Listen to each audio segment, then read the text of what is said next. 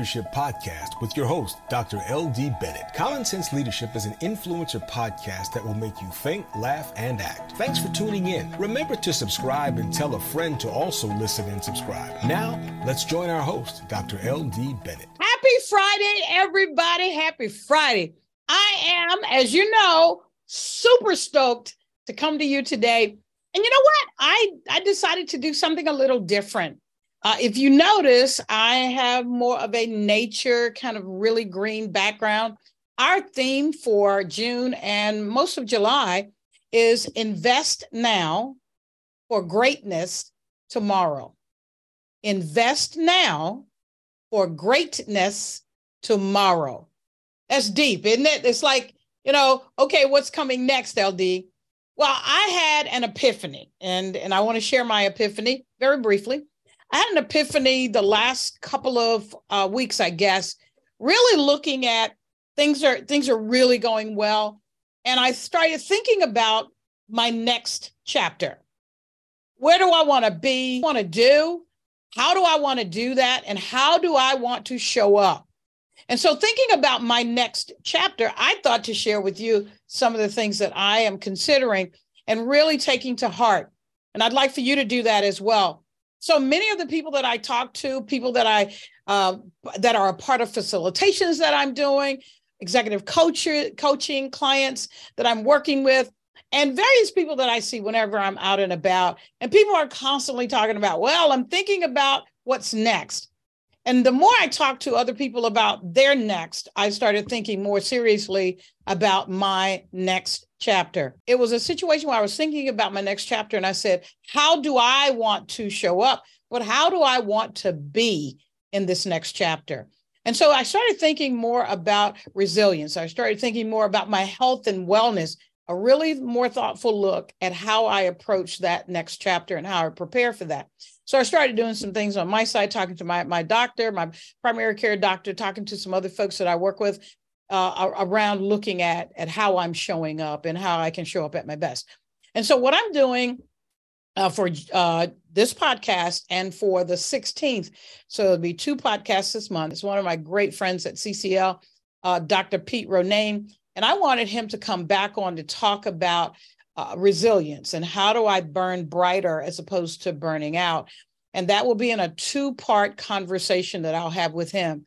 And I, I, I love the way Pete looks at how resilient we are. How do we recharge? How do we get ready for what's next? And I really want you to lean into that. So that that will be a two-part conversation, June 2 and June 16. June 30 and July 14th. I have two of my great, great friends. Uh, we used to work together at CCL, uh, but their insight and their knowledge and their expertise just brings so much meaning uh, to health and wellness. Uh, Dr. Sharon McDowell Larsen and Dr. Mary Berry. Uh, Mary Berry and Sharon will, t- will talk you through how you can make health and wellness work for you. I went back and listened to their their interview and I wanted to share that with you because they gave us some bite sized pieces of things that we could do to really get ourselves into the best possible shape that we can be. You don't have to run a marathon, you don't have to be a triathlete like Sharon, but you can show up as your best self. And that's what I'm looking at. And I wanted to share that with you. So remember, our theme for this month and next month is invest now for greatness tomorrow. I'm sharing with you because I'm taking this all in for myself. I'm super, super excited about you being with us today. And I want you to share this, uh, this podcast, the link, and uh, also the, the connections with others. Because as we move, we certainly want to take our friends along with us. And I'm certainly happy that you're with us on this journey around health and wellness and around resilience because that is so critical for us. Our mental health and our physical health, our spiritual and our emotional health depends on us being resilient and us being healthy and for us being well as we go into, like me, that next chapter. Thank you so much for joining us today. Have a great weekend and a great upcoming month. June is a great month. Enjoy the rest of your day. I am so, so excited to have my good friend, Dr. Pete Ronayne, on. Pete, welcome. Thanks so much, LD. Really kind uh, intro and welcome. Great to see you to kick off the new year, and uh, immediately bring back brings back great memories of us in the in the classroom, learning from each other, and to your uh, point, helping to bring joy and, and power to participants in the room. So, thanks so much for having me. Great to see you. Uh, you as well, Pete. And I, again, I am so excited because you do some phenomenal work around neuroscience and leadership. But before we get to that, I would like for you, if you would, share your leadership journey uh, with the team. You have such an interesting uh, background and that leadership journey that I'd like for you to share with our audience, if you would, please. Yeah, sure, happy to. And it's a little, little eclectic and and nonlinear. So there's there's hope for people who aren't quite sure what they want to be when they uh, when they grow up. So uh, yeah, my my career kind of started off with an interest in in all things international. Uh, way back when in undergraduate days, I was a I was a French major, uh, and then did some work in uh, in international development with organizations that that supported the United Nations. Uh, from there, thought you know time to go to go to grad school and pr- pursue this at another level. So uh, traveled down here to uh, Charlottesville, Virginia, where I am right now, to go to the University of Virginia and get a PhD in international affairs. Worked in that area for a while, uh, and then shifted into um, teaching international affairs for a small federal institute that's here in Charlottesville that also focused on leadership and leadership development for senior level government officials. Uh, that began a, a, second or third transition, if you will, uh, from the international relations space into the executive development and leadership development space. So I, I did that there for for 15 years, serving as a faculty member and uh, as the dean. And then I had the great fortune about eight years ago uh, to join the organization that you and I know so well, which is the Center for Creative Leadership, uh, and and work with leaders at at all levels and in all sectors to to help them bring their best selves to their work, to their teams, to their organizations, and and to their lives at home. So, in a nutshell, that's my strange eclectic journey. And along the way, I definitely grew an interest in brain science broadly defined and how it can help us understand performance, teams, communication, uh, creativity, everything that we want to do to to bring our best selves. So that's where the that sort of neuro leadership piece started to started to come in. Oh, thank you, Pete, for saying that. And you know what? I am glad you mentioned the neuroscience around leadership. What I'd like for you to do is to talk a little bit more about uh, our brain and how that functions and how it really helps us in leadership. And just as a point, I think that sometimes when we find ourselves not communicating and not interacting with others, we can find ourselves almost taking our brains for granted. You know, like really sometimes abusing our brains because we're not paying close enough attention. So, will you talk a little bit more about neuro leadership and about the brain and the thing that it really is so passionate, you're so passionate about?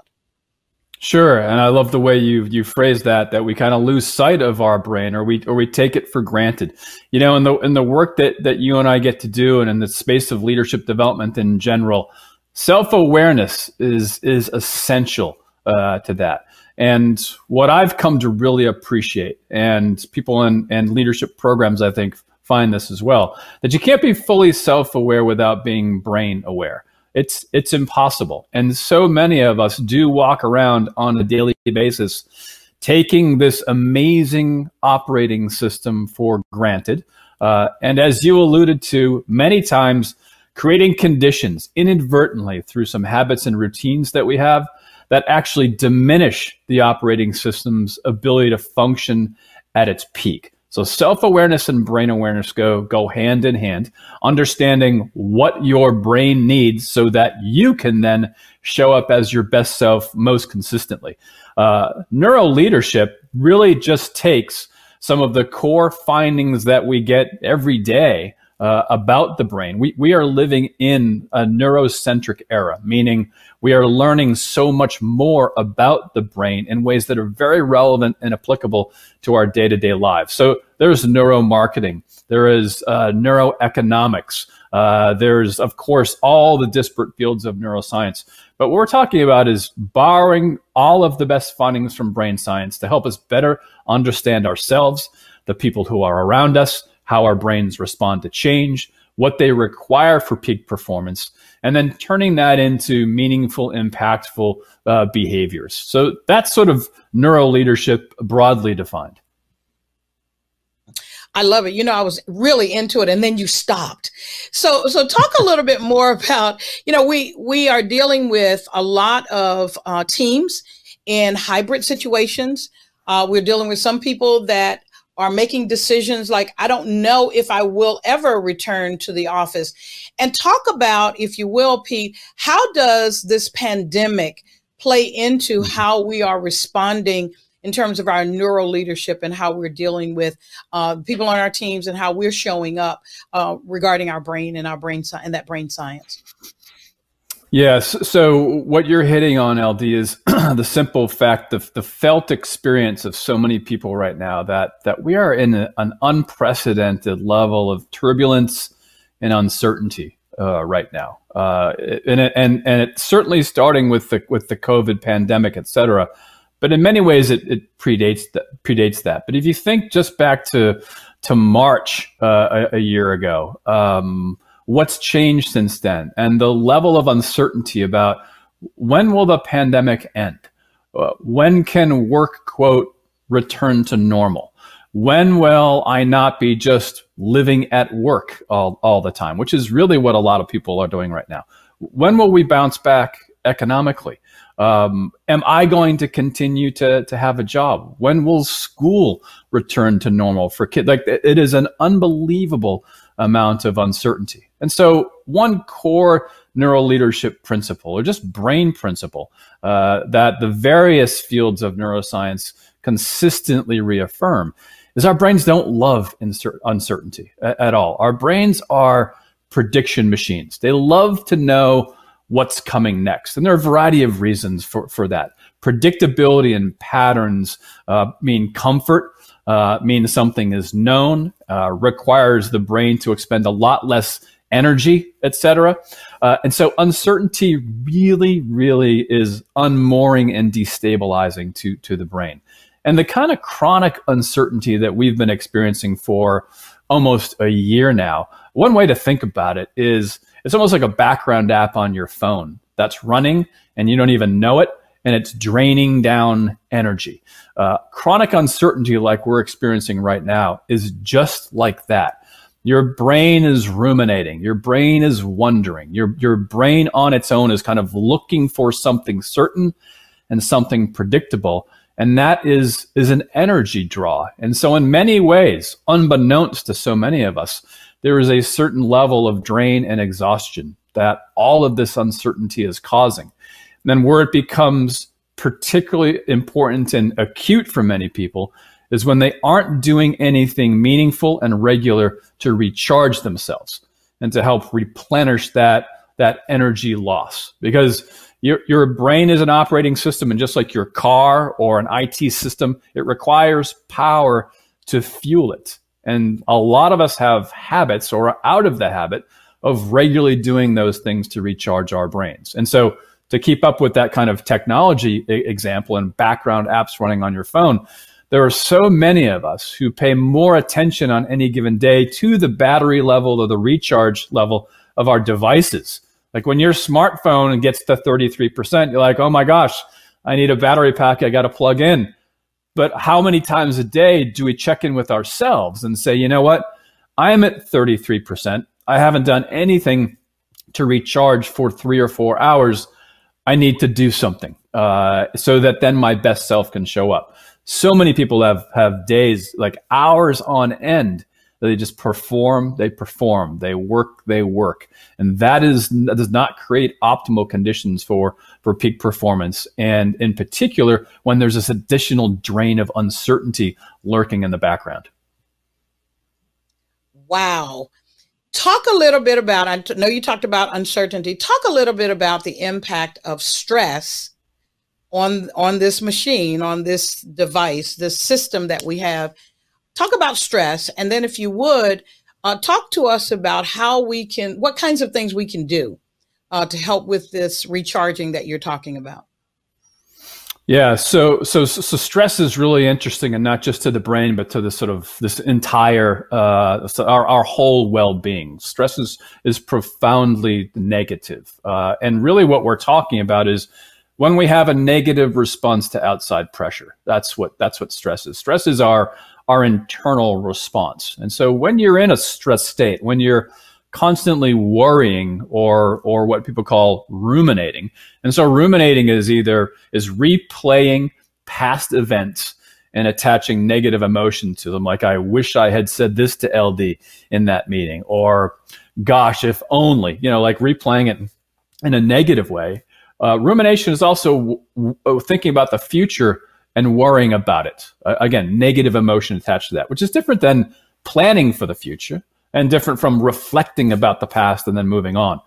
That kind of rumination uh, is what stress really starts to look like, and, and it, and, it, creates a stress response in our bodies. And when that happens, adrenaline gets dumped into our systems because our, our brains feel uh, those those memories and that recall kind of as if we're we're reliving it. Your brain is an amazing time travel machine, and it and and when you're not careful, it's remarkable how much time you spend thinking about the past or worrying about the about the future. And and you're not present. You're actually not focused on what's in front of you. But when we do that adrenaline gets dumped into our system. The, the stress hormone cortisol gets dumped into our system. And that's an evolutionary design to get you ready to respond right? To get you ready to do some uh, fight or flight or freeze the problem is this system isn't designed to be chronically in that in that space to be in a stress response mode and an anxiety mode all the time. That is really negative and has a, a, a very um, detrimental effect to our um, to our overall wellness and certainly uh, to our cardiovascular health uh, and to our immune systems. And besides, it just it just makes you feel lousy, right? Uh, there, there's a reason why uh, the World Health Organization just over a year ago uh, classified burnout as as an official syndrome a, a world and, and a worldwide epidemic because burnout comes hand in hand with that stress that you were talking about. And it comes hand in hand with the anxiety and rumination we're talking about. Burnout is characterized by in, increased feelings of, of cynicism and negativity about work, not the joy that you want to, to talk about. It's uh, associated with feelings of, of exhaustion, uh, and just disengagement from from work. And and finally burnout is about your overall efficiency and productivity goes down. Uh, so all of those things conspire uh, when we're feeling constant stress et cetera to to shift us into that burnout space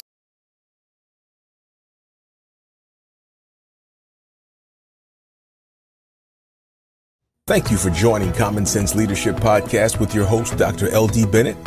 Visit our website, commonsenseleadership.org, for more details. See you next week.